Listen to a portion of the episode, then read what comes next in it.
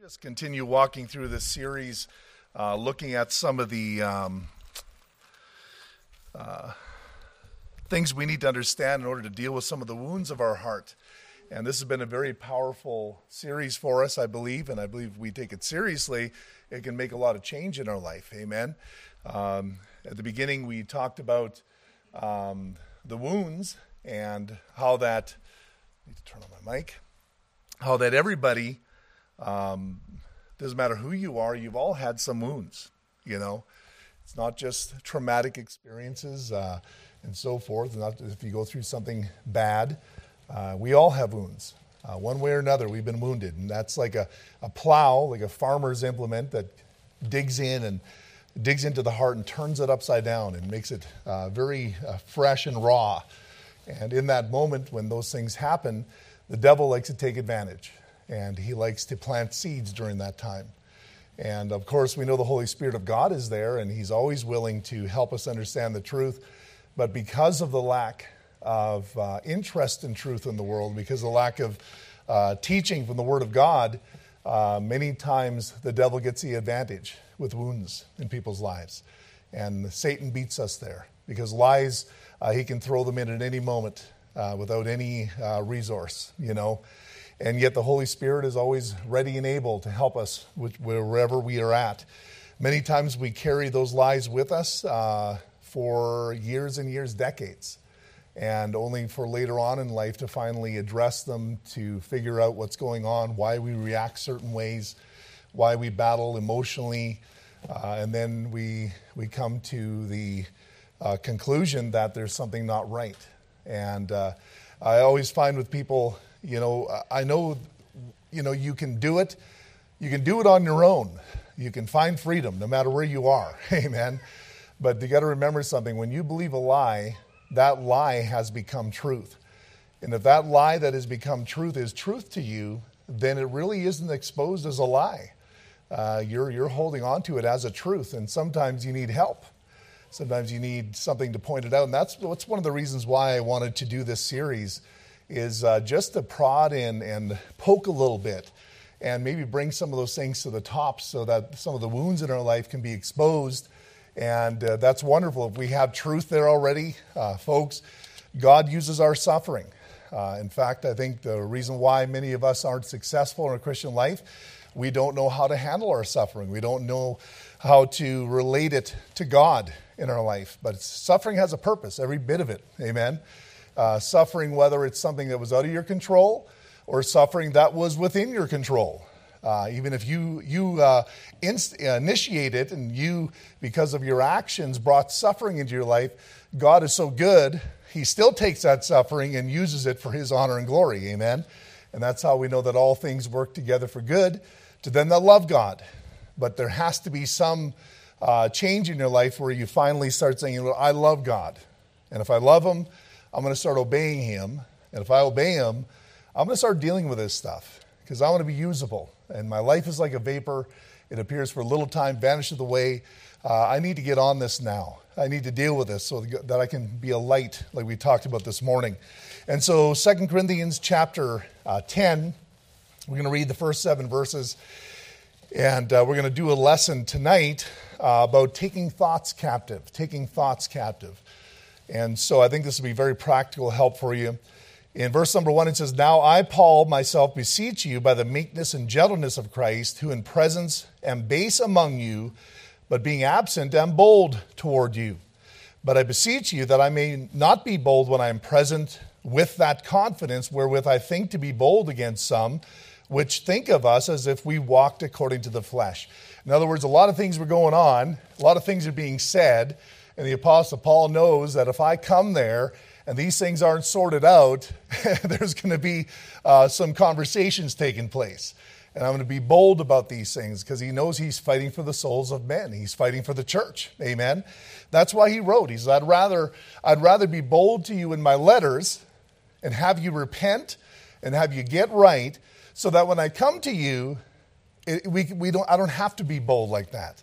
I don't have to deal with you. And that's really a great uh, premise for the Word of God because that's what God wants. He wrote us a letter, He wrote us a book so that He doesn't have to deal with us face to face. He doesn't have to deal with us in our uh, nasty now and now situations. Amen. He doesn't have to chastise us or correct us. He wants us simply to repent and turn our hearts because of what he said in the Word of God. It goes on to say, For though we walk in the flesh, we do not war after the flesh. For the weapons of our warfare are not carnal, but mighty through God to the pulling down of strongholds. So that means whatever you think your problem is, you're not going to sort it out by grabbing a baseball bat or grabbing a gun or uh, grabbing some drugs or some alcohol or whatever it is. Uh, your, your problem cannot be addressed in a carnal fashion. It takes something more than that to tear down these strongholds. And so it goes on to say here casting down imaginations and every high thing that exalteth itself against the knowledge of God, and bringing into captivity every thought to the obedience of Christ, and having in a readiness to revenge all disobedience when your obedience is fulfilled. Do ye look on, uh, do you look after the outward appearance? If any man trust to himself that he is Christ, let him of himself think this again, that as he is Christ, even so are we Christ. Let's pray. Father, I just ask you, Lord, that you would just guide this message tonight.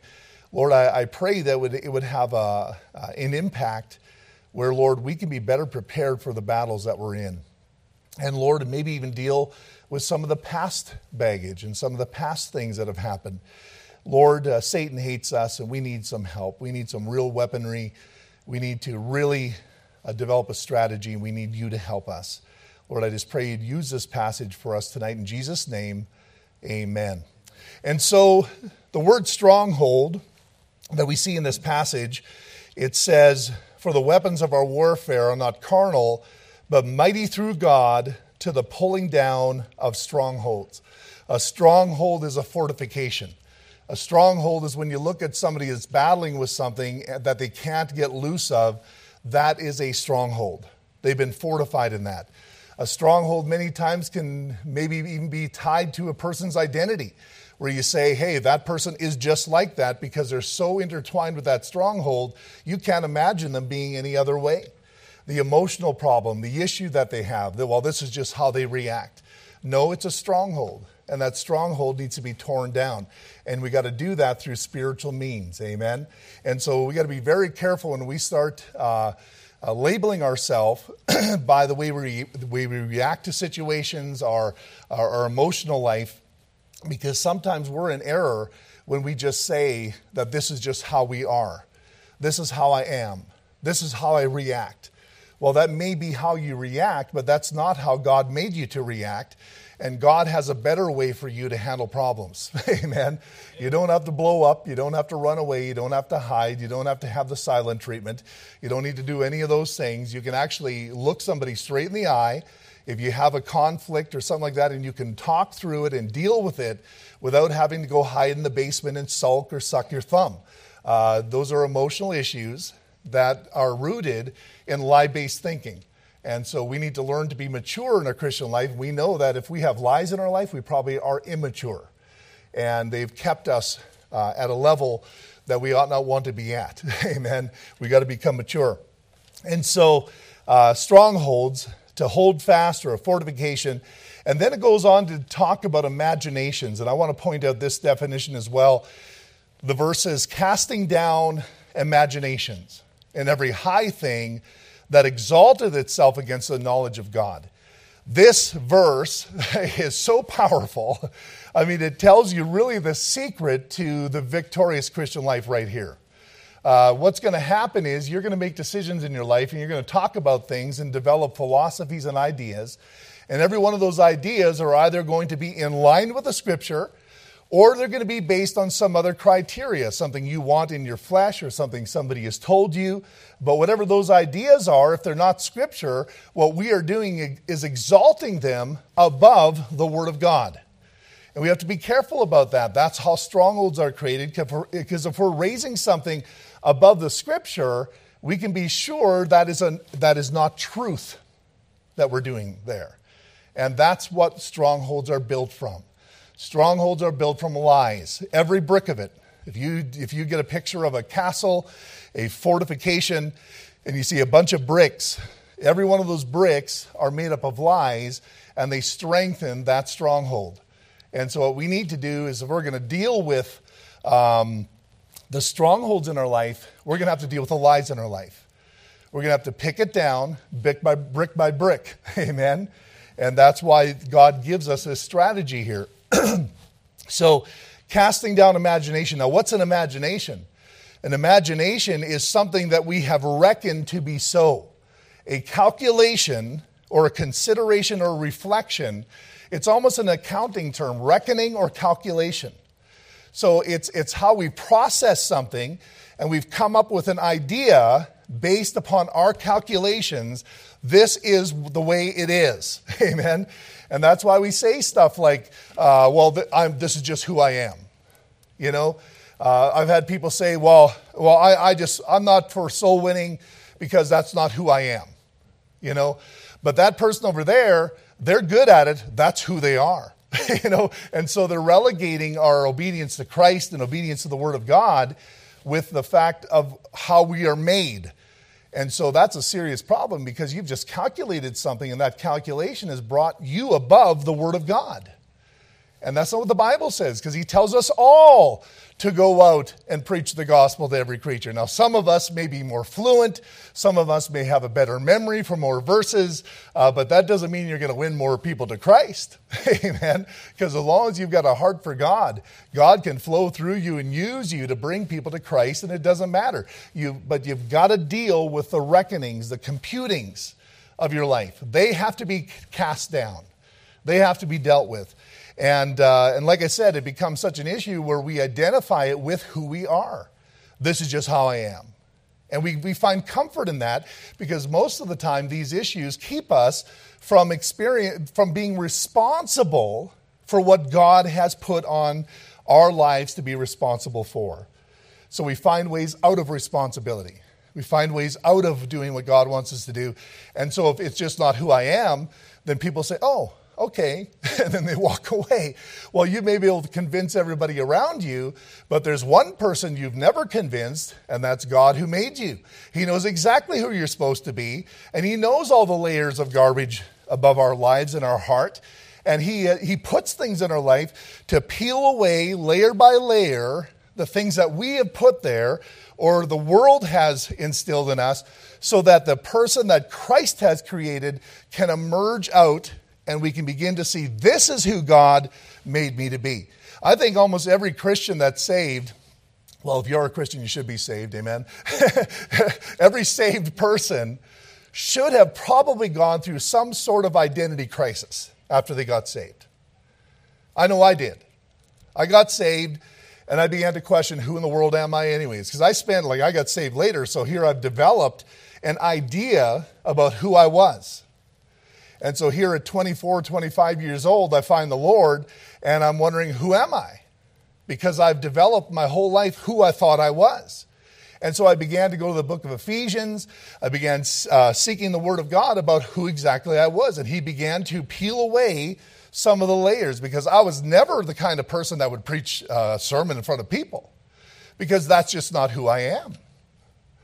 I'm not the kind of person to do something like that. Amen. I like being in the background. I like being hidden somewhere. That's just who I am. Amen. But then God began to put on my heart, hey, I want you to preach. I said, Lord, that's just not who I am. He didn't fall for it. Maybe everybody else did, but he didn't. Amen. He says, well, then let's help you find out who you really are. Amen.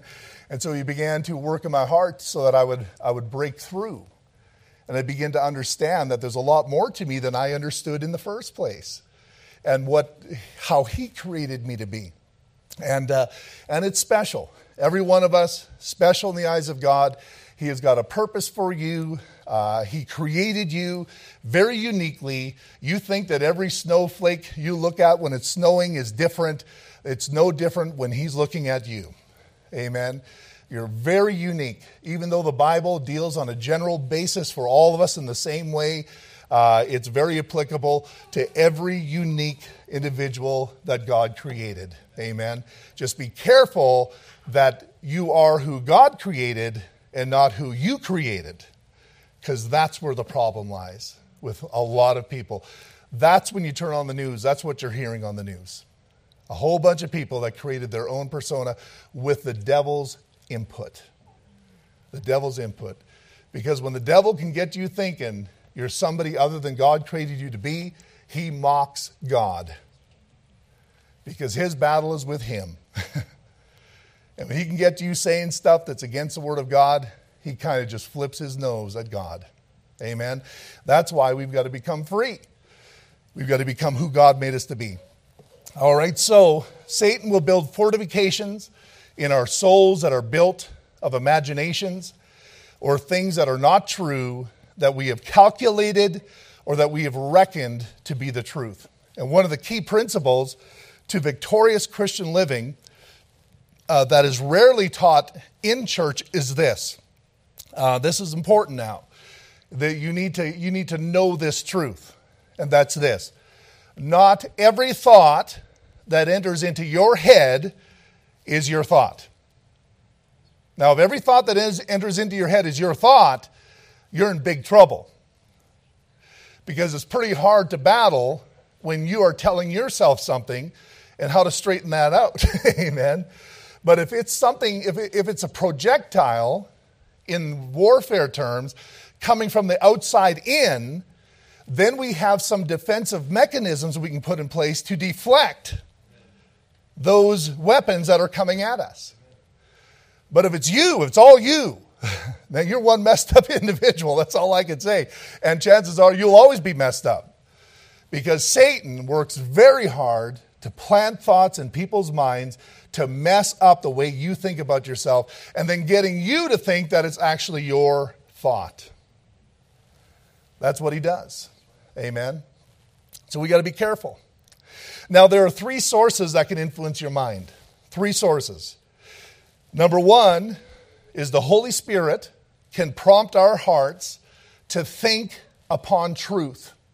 And so, here within this uh, context of this church service, the, the Lord, the Holy Spirit of God, is working in you and He's directing your mind towards the truth.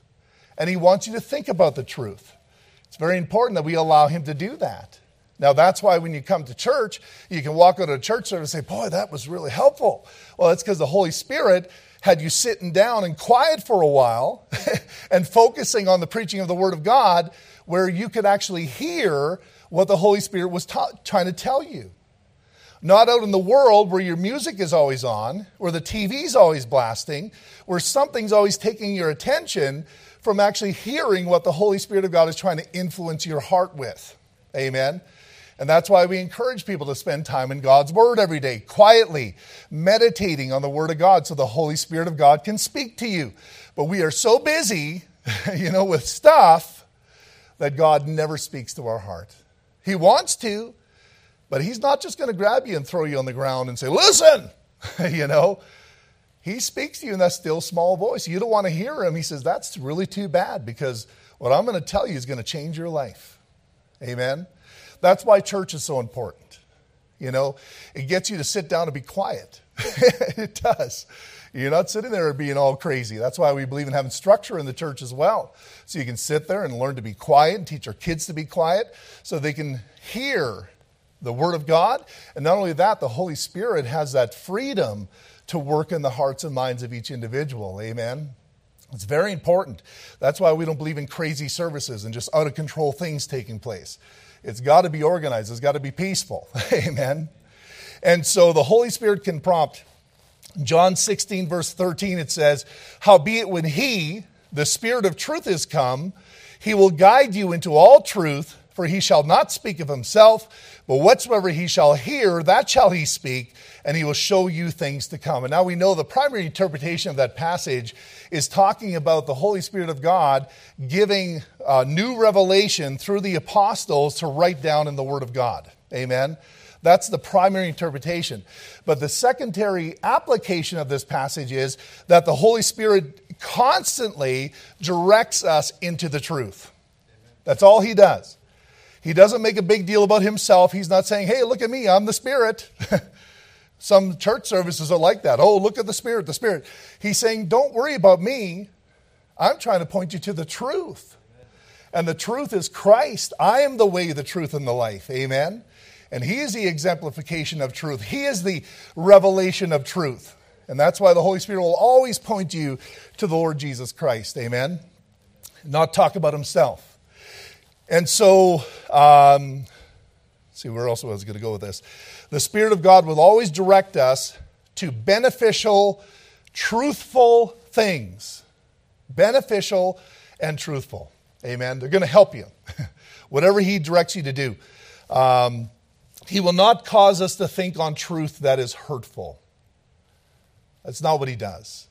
It's always going to help you. Amen. It may convict you, but it's going to help you. Um, in James 1.13, it says, Let no man say when he is tempted, I am tempted of God. For God cannot be tempted with evil, neither tempteth he any man. So, what we're talking about there is the Holy Spirit of God is not going to direct you into any evil temptation. He's always going to direct you away. So, if you feel a uh, desire to do something that isn't right, you know that God has nothing to do with that. Uh, that that's the flesh. And that's Satan working through the flesh to get you to turn away from the Lord. Amen. Number two on this, the flesh influences our thinking as we allow bad influences in our heart. And so the flesh influences our thinking. In James 1:14, uh, continuing on from that passage there in James 1:13, it says, "But every man is tempted when he is drawn away of his own lust." And enticed. So you're not going to blame the devil here. the devil's involved, but you can't just say, oh, the devil made me do it. That's not true, because there's a process that it works through, and ultimately, that final decision is yours. The devil's not just going to make you do something uh, out of your control. So it says, But every man is tempted when he is drawn away of his own lust and enticed. Then when lust hath conceived, it bringeth forth sin, and sin, when it is finished, bringeth forth death. Amen. And so we're drawn away of our own lust. Drawn away is means to draw or to drag out, as from the right way, to draw away from. So the flesh in you is dragging you away from the good things in your life, from the good influences in your life, from doing the right thing. That's what the flesh does. the flesh cannot be reformed. The flesh is corrupt, and the flesh has to be dealt with ultimately by God at the end of all of this. Amen. All you can do is crucify it. All you can do is kill it. You can't control it. You can't put a bridle on the flesh. You can't say, "Well, I'm going to, you know, keep the, let the flesh do this and this, but not this." Folks, when you give the flesh an inch, it will take a mile. That's all there's to it. Amen. And that's what the flesh does. So the flesh influences our thinking as we allow bad influences in our heart. And so the word lust, it says, when lust hath conceived, it means to desire greatly, a strong desire or longing. Now, the word lust in itself is not necessarily a bad word. I mean, you can lust for good things. The spirit lusteth, the Bible says. And so it desires something very strongly. But when it comes to the flesh lusting, that's a bad thing. That's a very bad thing and it's a strong desire. So when lust hath conceived, it bringeth forth sin, and sin, when it is finished, bringeth forth death. And by the way, just because you get a bad thought and an idea does not mean you've sinned yet, because Satan could put stuff in your head. So, what you got to do when that bad thought comes, you need to just throw it out. You need to cast it away. Say, Lord, I don't want to think on this. Lord, can you please take away that thought? And you know what? It's something that came from the outside in. It's not something that you just concocted on your own. Now, sometimes there is. But usually, what happens is there's an initial uh, hit that the devil puts in your mind, and then you grab onto that, and then you meditate on that. Now, when you decide to think on it, now what you've done is you've just sinned. But you can have the thought and not, not sin yet. as long as in that moment you're casting it out. You know, you don't have to say, Lord, forgive me all day long, you know, every time something comes into your head. But what you got to do is you got to learn to cast it out immediately. But if you grab onto it and you begin meditating on it and thinking on it, now you've sinned. And that sin is going to hurt you. And that was the devil's whole ploy. So he gets his dart and he tries to shoot it in there. And that's why the Bible talks about in Ephesians, it talks about a fiery dart. the dart hits your mind and then it engulfs your thinking. Amen? And so that fire. So what we want is we want to immediately put out that fire. And that's where we say, Lord, could you please take that thought into captivity? you know, I don't want that thought in my mind. And then think upon the truth. And that truth will just throw water on that thing. And it'll kill it right there. you haven't sinned yet. But if you allow that thought to consume your thinking, and now you're sitting there brooding on it, you've sinned. And now it's become your decision. You know? So you can't blame yourself for every thought that comes in your head, but you're going to blame yourself if you're taking that thought and thinking on it and allowing it to consume your mind. And that can easily happen with people. There's some people that are so consumed. It's like, I've seen people, it's like the devil is shooting arrows at them every two minutes, and they're letting everyone hit. They're letting every thought expand itself in their mind, and they are just losing their brain. And the devil's just laughing. when they have the ability, through the power of the Spirit of God, to actually reject it and to put out that flame, to put out that thought, and to kick it out and to have a clear line of thinking. And so that's why we teach these things. We, this is spiritual warfare. Amen. We're fighting a battle here. And that's what we need to implement in our life. And so, um, so the ultimate end of this, uh, we live in this world. 2 Timothy 4 3, it says, For the time will come when they will not endure sound doctrine, but after their own lust they shall heap to themselves teachers having itching ears. So it gets to the place where now, because I'm thinking in this line of thinking, I want people teaching me that this is the way I ought to think. And then you find teachers to do that. You know, and that's why, you know, when you have a good Bible preacher, you're going to be convicted. You're going to feel bad about the way you've allowed yourself to run loose and crazy with your thinking. And but at least then you'll have some freedom. So you got to be careful because the time will come when they will not endure. That means they walk out and say, I've had enough of this. I'm tired of being always pointed out and, you know, that I'm wrong and so forth, instead of realizing you are wrong, you know, and you can have victory and you can have peace in your life. Amen. It's so important. And they shall turn away their ears from the truth and shall be turned unto fables. Uh, very important we understand this. Um, let's see, where do I want to go here? Our flesh can be fed by what we allow in our hearts through our senses. This is what we got to understand here. Our seeing, our hearing, our feeling, all of these things are going to influence our flesh and how strong the flesh is in our life. That's why we tell people don't watch certain things on TV, you know, because those things are going to stimulate the flesh. It's going to come through your eye gate. Don't listen to certain kinds of music because that music is going to come in and stimulate the flesh in your life, and you're going to begin to operate in the flesh, which is a terrible way to go because the flesh does not give you happiness or, or peace or any of that stuff. In fact, you'll be miserable and you'll, you'll, be, a, you'll be a wreck. Amen. Uh, but that's not what the flesh tells you when it plays you the music. Oh, this is good. You need this. No, you don't. You don't. And that's why we have standards. Now, it's not legalism to have standards in your life. Standards are not there because you're good. Standards are there because you're bad. Standards are there because you're corrupt. You've got a corrupt nature that messes with you all the time, and you need to put in standards because you know you have weaknesses. And if you don't have standards there, you are going to fail. You are going to fail. And so that's why we put standards in place. That's why we teach our young ladies to dress properly well, if, if they were spiritual, they wouldn't, it wouldn't matter how I dressed. well, come on. We're not dealing with super spiritual heavenly people that are in glory already. We're dealing with people that are walking with the flesh 24 hours a day, seven days a week. Amen. That's why we care about them, and we're going to do things to help them in their personal battle. Amen?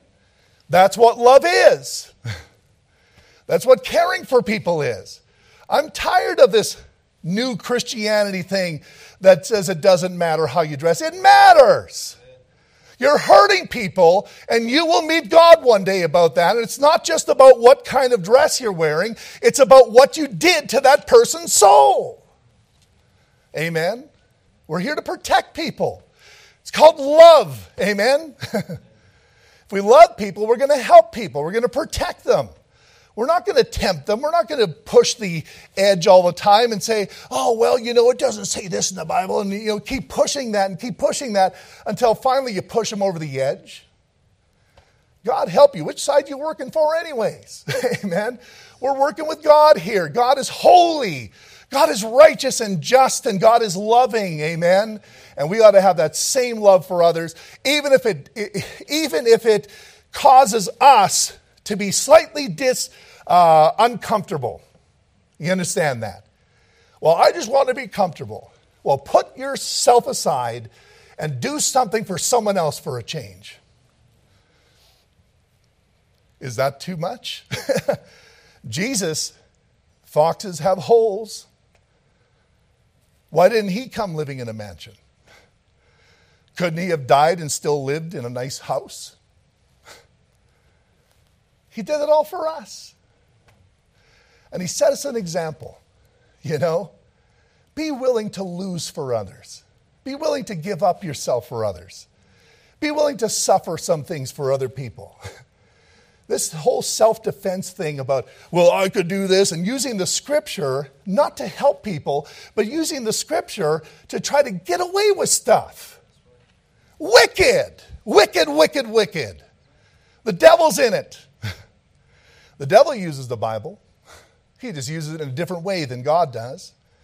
God uses it to bring peace and safety to people's lives. The devil uses it for you to get your own way. Amen.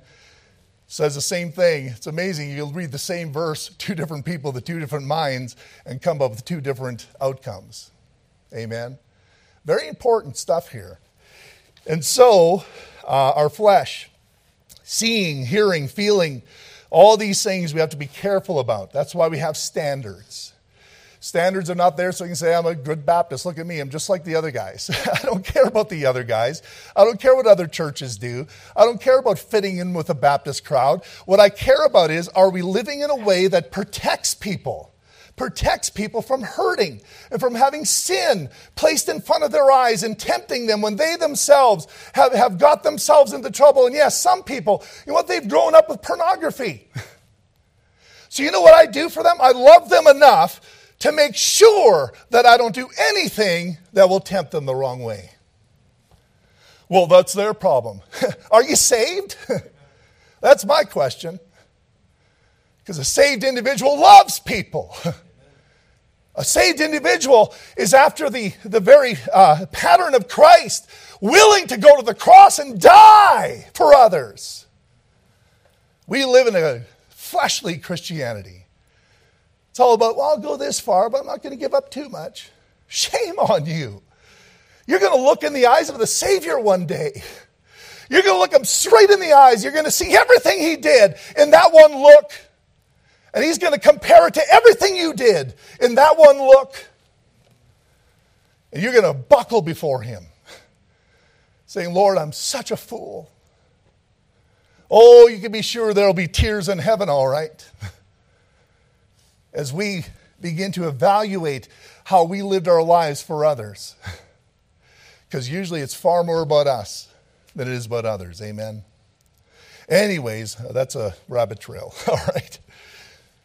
Proverbs 4:23 Keep thy heart with all diligence for out of it are the issues of life. Guard, keep.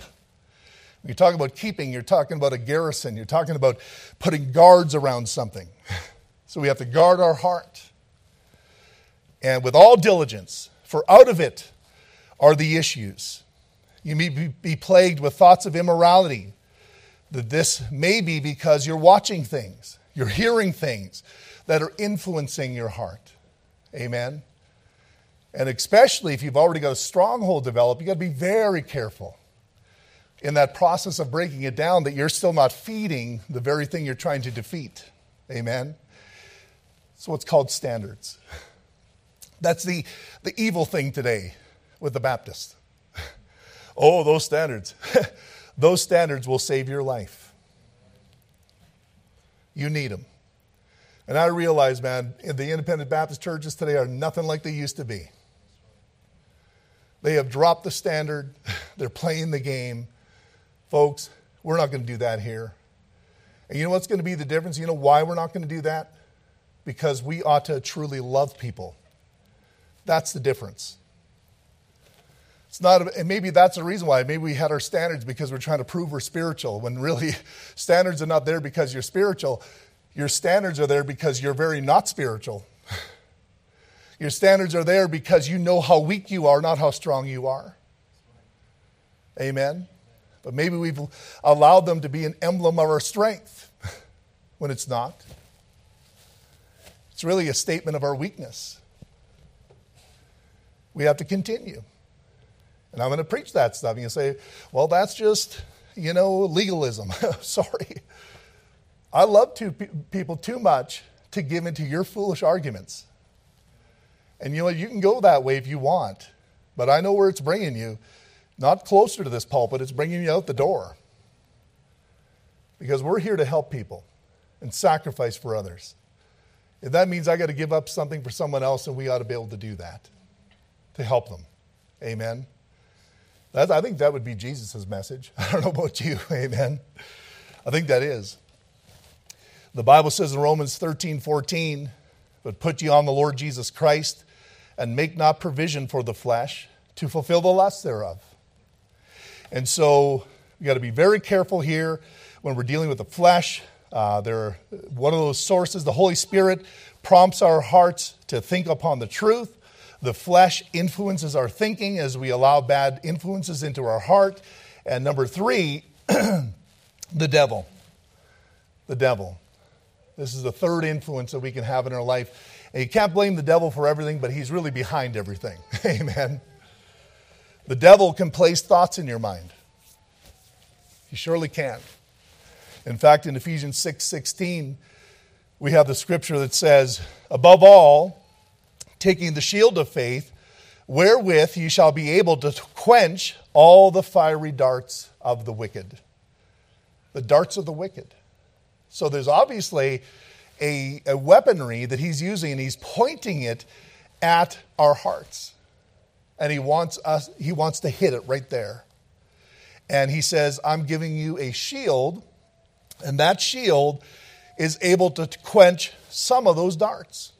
Is that what it says? All of the darts. All of the darts. All the things that he's aiming into your heart and mind, that shield can quench it. That fiery dart, you let that thing hit, it's going to consume you.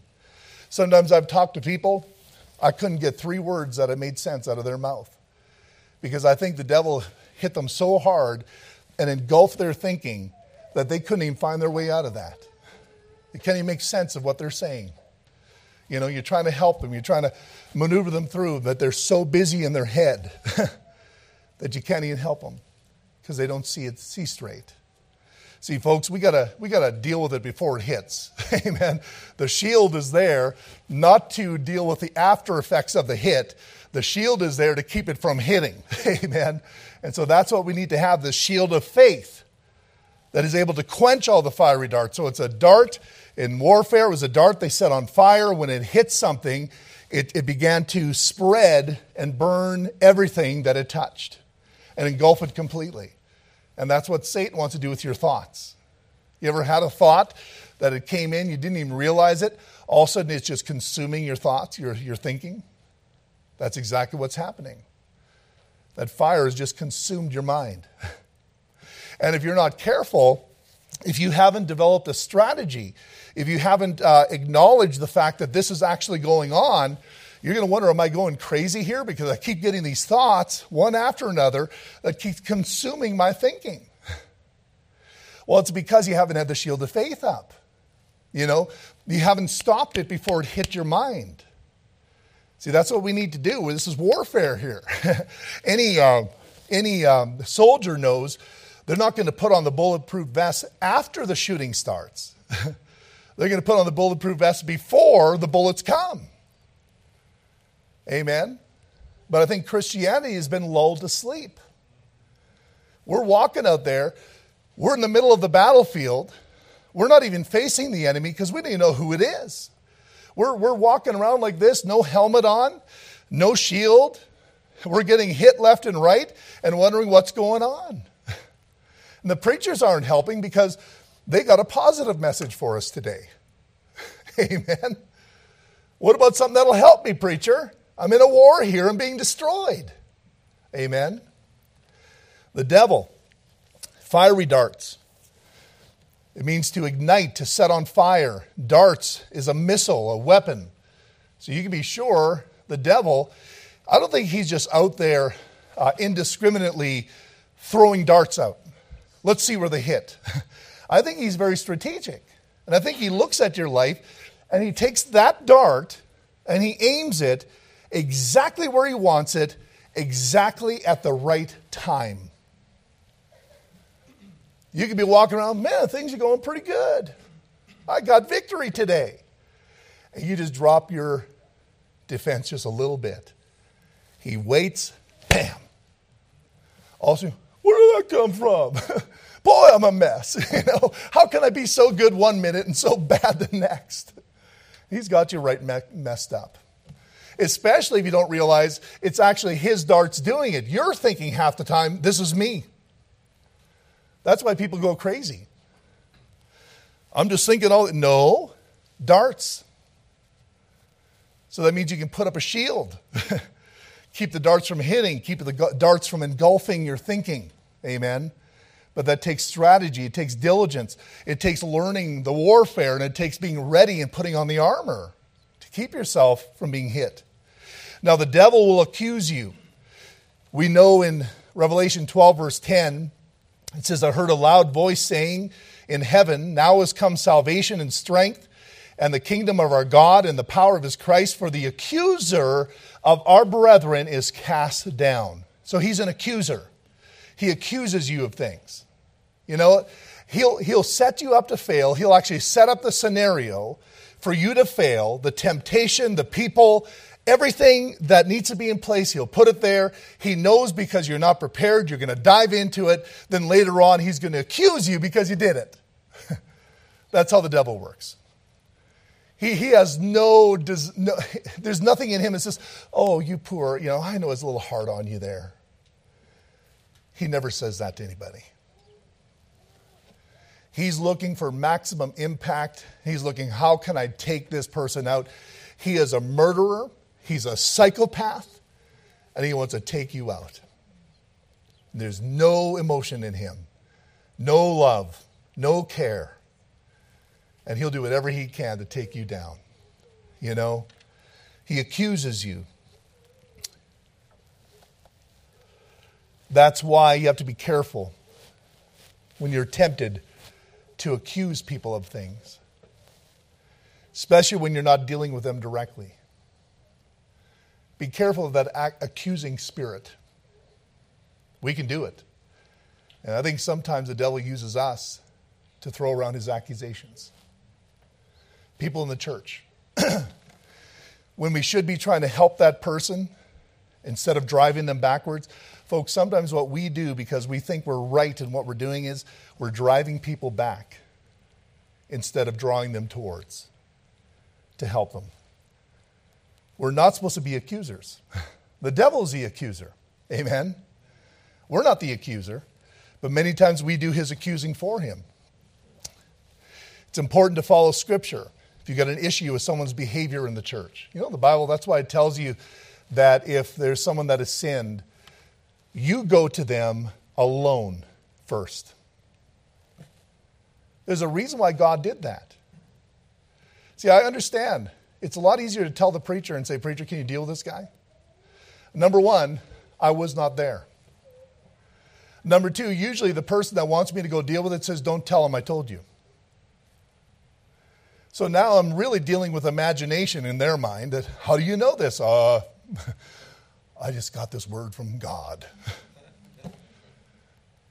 no. That's why the Bible has a certain way to deal with it. That means when you're witnessing something that isn't right, God, re, God expects you to be the one to go to that person. And that way, if he gets right, the only two people that'll ever know it are you and that person. And if you have done anything other than that, gone around and told everybody, your family and everybody else, you've just sinned. You've sinned. Well, I'm right. Well, you're right in one thing and wrong in 10 other things. It doesn't matter if you're right in some things. See, that's why the Lord gives us criteria in Matthew 18 on how to address people. You go to them alone. If they don't listen to you, then you bring two spiritual people that know how to keep their mouths shut to go with you and deal with that person. And then if they don't get right there, then you say, Pastor, we got to deal with this guy. We tried to tell him and he's just he's continuing in this sin and i'm just afraid he's going to hurt people. That's what it's about. It's about hurting people. Amen? So that's when the church gets involved. That's when the leadership get involved. That's when church discipline comes into play which shouldn't be a forgotten thing. It's still there. Amen? We need to use it when we need it. But the thing is we don't use it because we don't follow the right criteria most, most of the time go to them alone you know Bring somebody with you, and then bring it to the church. Amen? And so, um, and here it is. Uh, just had it written down here. Matthew 18, verse 15. Moreover, if thy brother shall trespass against thee, go and tell him his fault between thee and him alone. If he shall hear thee, thou hast gained thy brother. That should be your desire. Your desire shouldn't be just to expose everybody's sin. Amen. Because you're a sinner, and how would you feel about other people exposing your sin? Wouldn't you appreciate them coming to you quietly first and saying, Hey, brother, I've seen you're battling, or sister, with this, and you know, you really need to get that right. You know, yeah, you know, I know it was wrong. I was stupid. Dear God, forgive me. And you know what? You and that person alone have dealt with it. Nobody else is involved. Nobody else's mind has been tainted towards that person, and they can go forward in victory. But man, you start spreading people's garbage, you're working against God, God's plan, you know. It says, But if he will not hear thee, then take with thee one or two more, that in the mouth of two or three witnesses every word may be established. That means at that point, when they're being obstinate, now you need to make sure that everybody knows there's witnesses on what's being said. Very important. Then it goes on to say, and if you neglect to hear them, tell it unto the church. But if you neglect to hear the church, let him be unto thee as an heathen man and a publican. That's called church discipline. Uh, Verily I say unto you, whatsoever you shall bind on earth shall be bound in heaven, and whatsoever you shall loose on earth shall be loosed in heaven. That's very powerful. God has given the local church a lot of power that way. That means if we act on something, you may think, oh, what's the big deal? It's just a bunch of dummies. I know we are. We're a bunch of dummies. But God has given these dummies a plan to work out that works. And so when we initiate this and we actually bring it before the church, you can be sure that is nailed rock solid in heaven. In heaven. And you can't escape it until you get right. Why? Because the Lord just hates you? no, because the Lord just loves you. And He doesn't want you to deal with anything else than the thing that has gotten you out of fellowship with Him. Amen. Number one, that's the first thing on your docket every day deal with your sin. Amen. All right. Uh, so the devil um, accuses, the devil deceives. Uh, in 2 John Verse 7 For many deceivers are entered into the world who confess not that Jesus Christ has come in the flesh. This is a deceiver and an antichrist. Look to yourselves that we lose not those things which we have wrought, but that we receive a full reward. A deceiver is an impostor. In 1 Timothy 4, verse 1, it says, Now the Spirit speaketh expressly that in latter times some shall depart from the faith, giving heed to seducing spirits and doctrines of devils. Amen. I'll tell you something, he, he knows how to deceive people. That is his, that is his thing. He knows what he's doing in regards to deception. And we got to be very careful that we do not allow deception into our heart and life, speaking lies and hypocrisy, having their conscience seared with a hot iron. The result of satanic influence with lies is a duplicity of life. That means that you'll begin to live two lives. There's one that we see here, there's one that you live in secret. Amen? That ought not be. It ought to be where you are, who you are, wherever you are. Whether you meet somebody downtown at the grocery store, you are exactly who you always are, are were meant to be. Whether you're at home alone in your living room watching TV, you should be exactly what you are here. Should never be a duplicity. That duplicity is, is a statement of how the devil has worked in your heart in life. So you got to be very careful about that.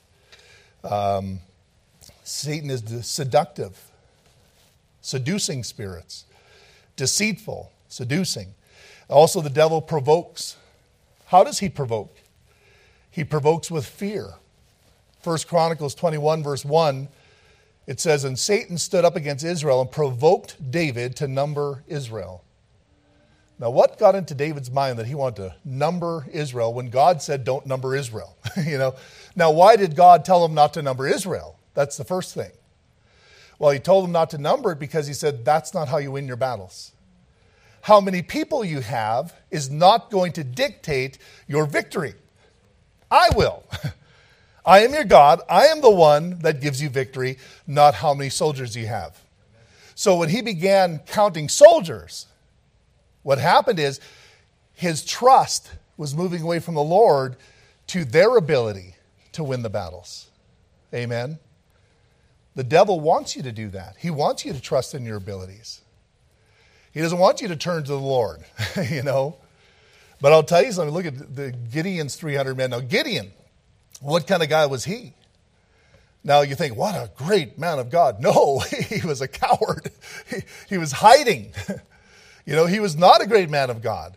And that's the whole point that God said, hey, what I, am going to, if you trust in me, this is what I'm going to do. And even in your, your, your cowardly fashion of trusting in him, he says, I'm more powerful with you trusting in me and you're still a coward than you being, having a million men and thinking that you can take on the whole world.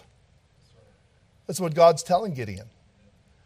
And sure enough, that's exactly what he did. They didn't have to fire one bow. They walked up there. Here's a lamp. Lift up the lamp and yell this. you know? Wow. Yeah, great strategy. Now, if I would have said that to them, they said, You're a nut, they would put me in a padded room. But God said, You do this. And sure enough, God was there to put fear into the hearts of the enemy, and they hightailed it and ran. Amen. They took off. How many times did God do that for them? Amen. So, fear. Satan uses us, uh, causes us to have an attack of fear based in a thought that we will that that that will bring us to do something that is an act of self-will rather than the Lord's will. So your fear is always going to make you do something. Amen. Where faith is going to wait on God to do something. But your fear is going to initiate the flesh. I got to do something, I got to do something, I got to do something. and you're going to do it and fail. Amen. You're going to do it and fail. Fear. So the devil provokes you. He wants you to trust in your flesh, he wants you to do things your way. Uh, but also, there's greed. In Acts 5, verse 3, but Peter said, Ananias, why hath Satan filled thine heart to lie to the Holy Ghost and keep back part of that of the price of the land? So what was going on here that the devil was working in Ananias' heart because he had said, I'm going to give you all of the price of this land. But when he began to look at the money, it's like, wow, that's a lot of money. I'm sure the Lord, you know, it's not like he needs all of it. Like, does he really need anything, anyways? you know, we reason that out in our heads, right? And you know what? We're just going to keep back a part of that. And it would have been okay for them to say, hey, you know, uh, apostles, we want to give you a part of our sale of this land. That would have been great. They said, wonderful. But that's not what they said. They said, we're going to give you all of it. And then when greed hit them, they held something back. That's how Satan works. They wanted people to look at them like they looked at Barnabas. Remember, this is just on the heels of Barnabas. Barnabas had some land. He sold the land, he gave it to the church. He didn't care. He says, Here, use it the way you want. you know? They thought, wow, that Barnabas, look at him. He's a great guy. Everybody really respects him. We got some land. They weren't wanting to help God, they were wanting respect. So they took their land and they sold it. But because they did it with the wrong motivation, because they did it in the flesh, the flesh was still there when they sold it. And the flesh just said, Oh, let's keep back a little of that. you know, nobody will ever know. Well, the Lord knew, and it cost them their life. They lied to the church, telling everybody that they were going to give all the proceeds from the sale, but secretly they held back part because of their greed. Satan filled their heart to do that. He did it. He filled their heart to do that. Then there's false doctrines. We've talked a little bit about that. Anyways, we are done, man. I, I didn't get to really my the crux of my message here, uh, folks. I don't want to keep you too long. I want to get into this next time about four steps to take your thoughts captive, because that's what the, that's what the battle is. Satan wants to take his dark, put it into your mind, and he wants that to engulf your thinking. And so you need to fight that. Oh, man. Don't you just hate this? Can I give you four points real quick? Number one is this confess. Confess. Admit, confess publicly, acknowledge openly before the Lord that issue that you have. Confess it before the Lord. Number two, cast down that thought. That's what the Bible says casting down imaginations. That means canceling it. 2 Corinthians 4 2 says, But have renounced the hidden things of dishonesty, not walking in craftiness or handling the word of God deceitfully, but by manifestation of the truth, commending ourselves to every man's conscience in the sight of God. To renounce means to speak out against, to hold to the end, to refuse, to deny, to renounce or disown with aversion. I disown that with aversion. Amen. You don't have to use those words, but you have to disown it. And so cast down that thought. Number three, command.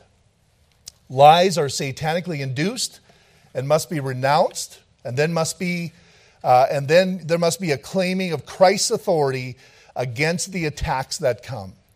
Standing in Christ's authority is standing in Christ's word and claiming it in victory. So you can't just say, I claim victory. no, you claim victory according to the word of God. Thus saith the Lord. Use the word of God to overcome these thoughts. Command according to the scripture. Command to lead the thought to obedience. That's why the Bible says, taking every thought unto the obedience of Christ. Amen. It's something that brings obedience. And number four, I am going quickly and I apologize, is commit or commend. 2 Corinthians 10 6, having in a readiness to revenge all disobedience when your obedience is fulfilled. Readiness means meaning, uh, means ready to do, ready to do it. Revenge is, it means to bring out the right or justice so the accusation of my adversary may not stand against me. Taking a revenge is using what the devil is accusing you of and do it opposite.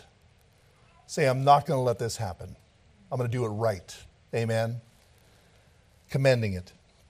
Anyways, sorry, our time is up. Let's bow our heads.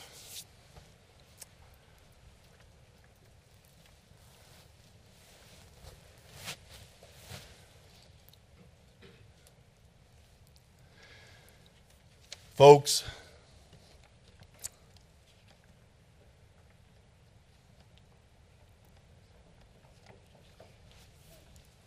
there are three sources that can influence your mind. There's the Holy Spirit. And as you live surrendered to the Lord, He can speak to your heart and help you to understand things. He's the Spirit of truth. He will always guide you into truth. The flesh, The flesh is going to influence you to do the wrong things.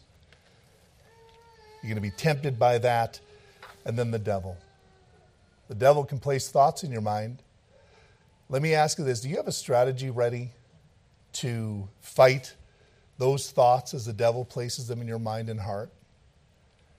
Do you know that that's going to be the difference between you having victory or you being defeated in life?